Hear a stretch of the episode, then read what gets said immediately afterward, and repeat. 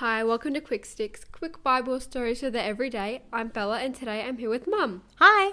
Yesterday we heard how brave Queen Esther had gone in to see the king and asked him and Haman to have a special meal at her home. The king was very excited to go, and he turned to his helpers and told them quickly to get Haman so they could go with Esther.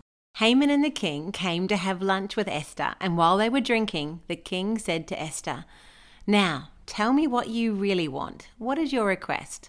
I will give it to you, even if it's half the kingdom. Esther replied, This is my special and deepest wish.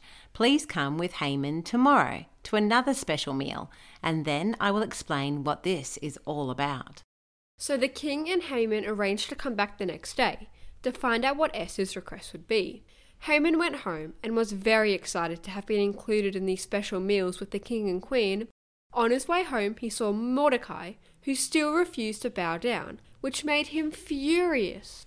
He went home and told all of his family and friends about his wonderful day, but how angry he was that Mordecai was ruining it.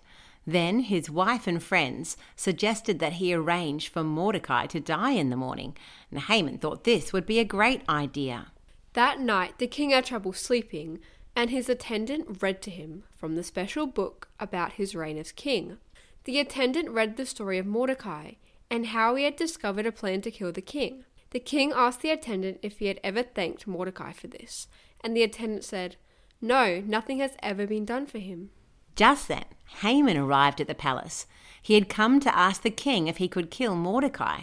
The king asked for Haman to come and see him and said to him, what should I do to honour a man who truly pleases me?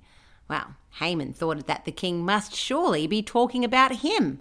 But the king was actually talking about Mordecai. So Haman said to the king, If the king wishes to honour someone, he should bring out one of the king's own royal robes, as well as a horse that the king himself has ridden, with a royal sign on its head.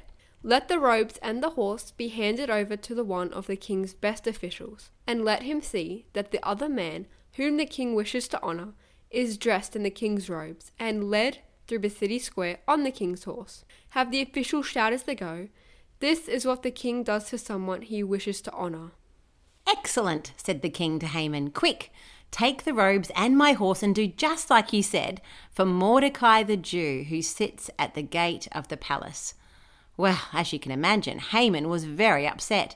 He didn't want to do this for Mordecai, but he couldn't say no to the king. So Haman took the king's robes and put them on Mordecai and did everything he had suggested to the king. He had to lead Mordecai through the city square shouting, This is what the king does for someone he wishes to honor. After they returned to the palace, Mordecai went back up to the palace gate.